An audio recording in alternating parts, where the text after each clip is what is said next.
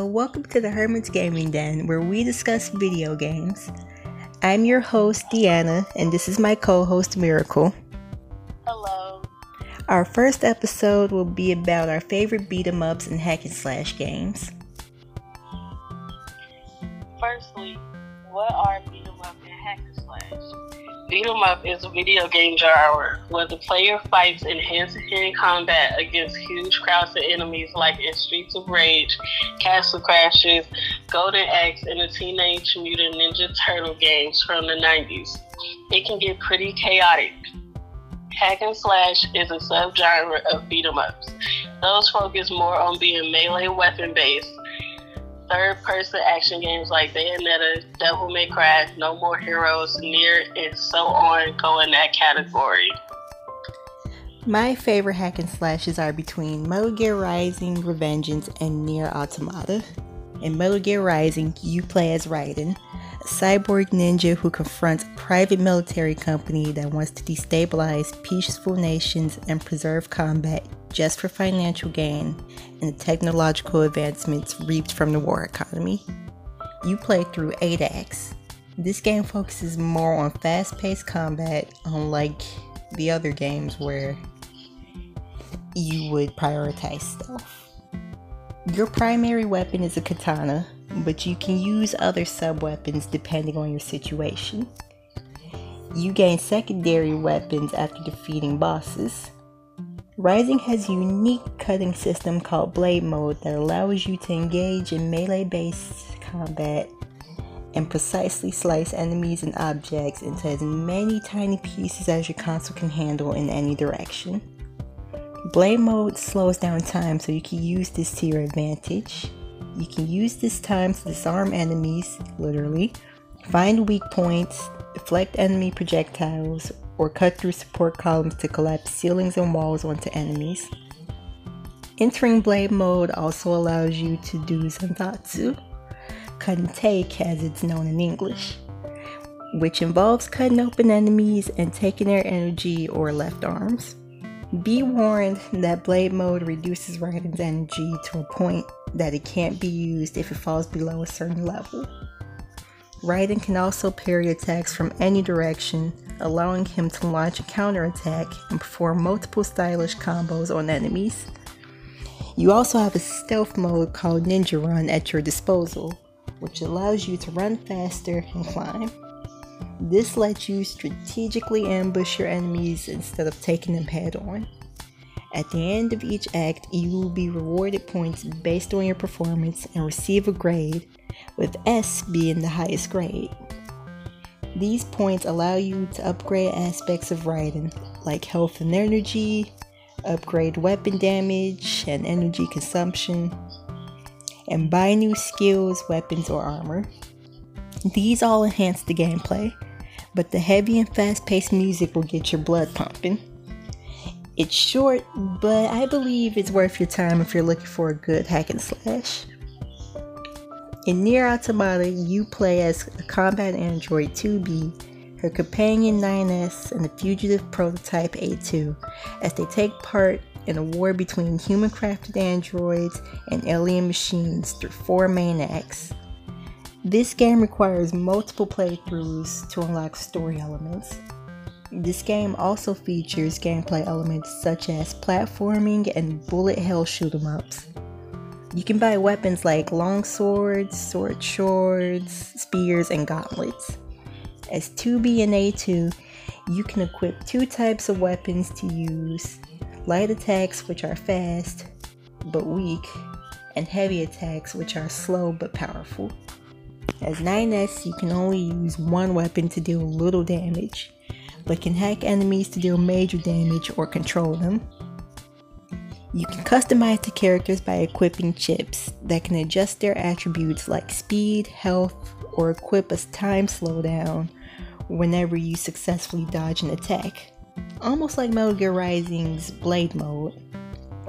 However, if you die, you lose your chips and have to recover them from your original body. If you die again before recovering your original body, you can permanently lose those chips. You can also do side quests for NPCs around the world to gain experience to level up, money, or items used to upgrade equipment or give you a boost in combat. While the combat may not be as fun as Metal Gear Rising, it's still just as engaging, in my opinion.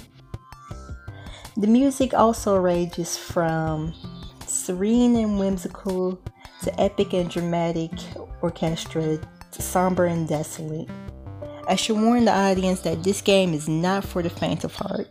Characters in this game will go through loss, depression, existential crises, and suicide. But I still recommend giving it a try if you can handle that.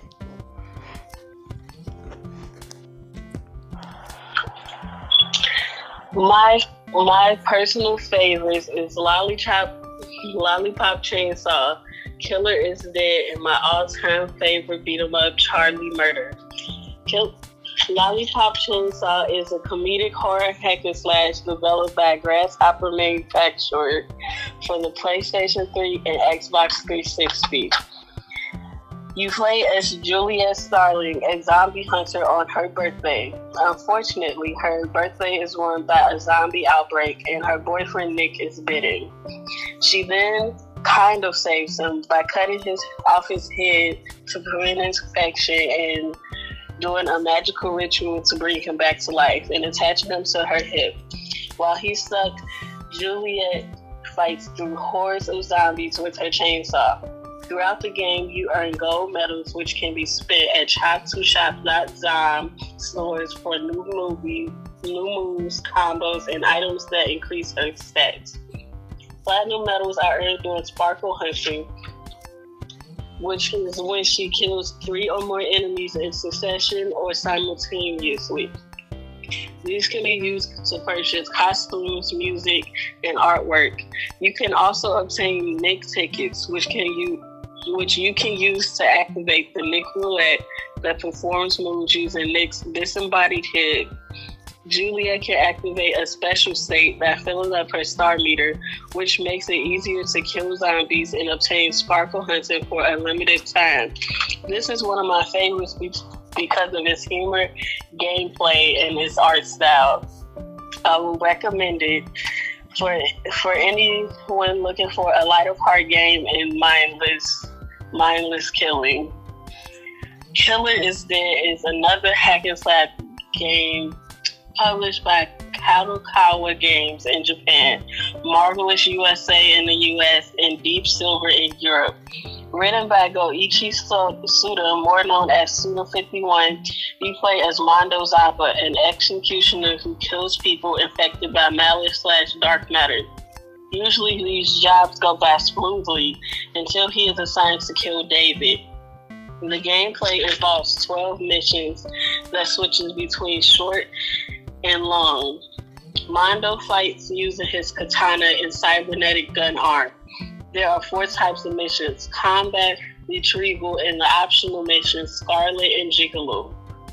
But you have to do the Scarlet missions to unlock the Gigolo missions. After each mission, you're awarded with a rank. Gigolo missions are different though. Mondo has to woo a lady by making eye contact and giving them gifts to fill the guts meter. These are completely optional, but they do give you weapon upgrades. This is one of my favorites because of its gameplay, story, and art style. I would definitely recommend it, but I will skip on the Gigolo missions if you're under the age of 18. And my favorite all-time beat-em-up, Charlie Murder, which is developed and published by Sky Studios and released on the Xbox 360 and PC. You have the option to pick between 5 characters: Charlie Murder, the lead singer; Lester Death, the guitarist; Tommy Homicide, the bassist; Kelly Skidden, the backup vocals; or the Executioner, the drummer. The story revolves around Charlie and his band trying to stop the apocalypse caused by his former bandmate Paul, now known as Lord Mortimer. You fight Paul and his army of demons and zombies with light and heavy melee attacks, grabs, character-specific specials, and weapons you find. Co-op mode also has group attacks. However, It does have some RPG elements, with each character being a different class and unlocking their anarchy attacks by getting tattoos. And your in-game phone you use to manage inventory, level up, read emails, and scan QR codes that unlock items and give you money. You can then use that money to purchase weapons and armor, food and alcohol, and tattoos. This is one of my favorites because of the gameplay, art style, and replayability.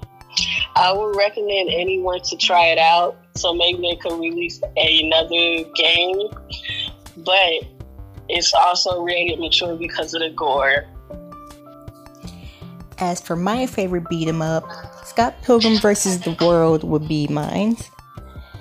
Scott Pilgrim started off as a graphic novel series written by Brian Lee O'Malley back in the early 2000s. I'll give a quick run-through of the story. Scott Pilgrim falls in love with Ramona Flowers, but has to fight and defeat her seven evil exes to be with her in peace, while also facing the challenges and responsibilities adulthood throws at him and becoming a better person overall. The comic and the movie is full of references from video games like Mario, Sonic, Guitar Hero, and Mega Man. Now, you're not going to get much of the story from an arcade-style video game, but that's not the important part here. Scott Pilgrim, the game, was published by Ubisoft and released in 2010 for the PlayStation Network and Xbox Live Arcade. In the game, you and three other people have the option of playing as Scott, Ramona, his ex-girlfriend and drummer, Kim Pine, and his friend and lead guitarist, Stephen Stills. The players will fight their way through 7 stages to reach and defeat one of Ramona's exes at the end. Seems simple enough until you get ambushed by waves of enemies that each do something different, and gets harder the more people you have playing with you, or the higher the difficulty setting. It can be hectic trying to stay alive, but it's a lot of fun. The music is definitely a blast to listen to. It amplifies the gameplay. We recommend listening to the soundtrack and even listening to Anamanaguchi, the band that produced it. Unfortunately, people can no longer purchase Scott Pilgrim vs. the World, the game, from the PlayStation Network or the Xbox Live Arcade. The game was delisted and removed back in 2014, but there has been some teasing about it. Back in May of this year, the film was being re-released back in theaters to celebrate the 10th anniversary. The film's director, Edgar Wright, along with O'Malley himself, tweeted to Ubisoft about bringing the game back. I'd like to hope they bring it back on all platforms, but I don't think Ubisoft will do it. What do you think? I doubt that Ubisoft will release Scott Pilgrim again. Usually once they make their decision, they stick to it, unless bombarded to do otherwise, or they make a huge profit off of it. The game did not have that big of a fan base because it wasn't that well known or that much promoted like other games. But if the fans that do know the game bombard their Twitter, I think we could get a re-release of it on newer consoles. Yeah, well, that's wishful thinking. Then again, it worked with Atlas and the Persona series, so who knows. But I think we've just about covered everything we've wanted to talk about here. Thank you, audience, for tuning in. See you next time.